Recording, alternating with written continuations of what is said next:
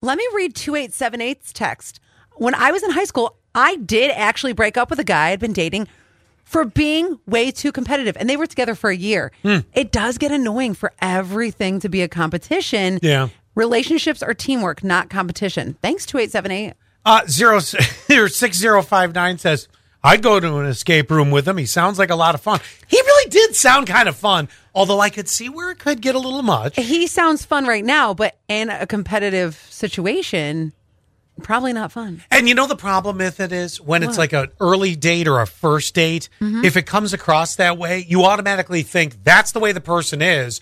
He might just be like that with certain things, but you automatically apply in your brain. He's like that with everything. Right. I wonder if it's going to be like 2878, though. Regardless, like, it just wasn't going to work for them. No, that's all right. Mm-hmm. Um, I have to read this to you really quick. Actually, I'm going to play this for you. Yeah, go ahead. Because it's pretty funny. There's a video going around.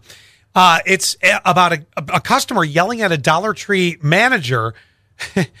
off, it- it- you got to hear how Why? it went down. Well, because it was moving slow in the checkout. You'll understand. Oh. Yeah, we need another register open. The deal to close the sale. Are Get the you cash. planning to hire? I'll hire you on the spot. Get behind the register. Can you ring? Up in the air. Can you ring? Look, I I'm offering you a job. I need the help.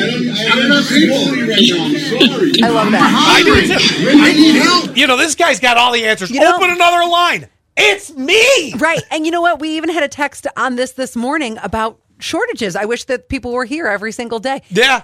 We have to be kind this retail season, you guys. Oh, you gotta. You because gotta. they are they're short on help and they're just doing what they can. Yeah, they're they're holding it So together. Please don't be the Christmas crank. Oh, good advice.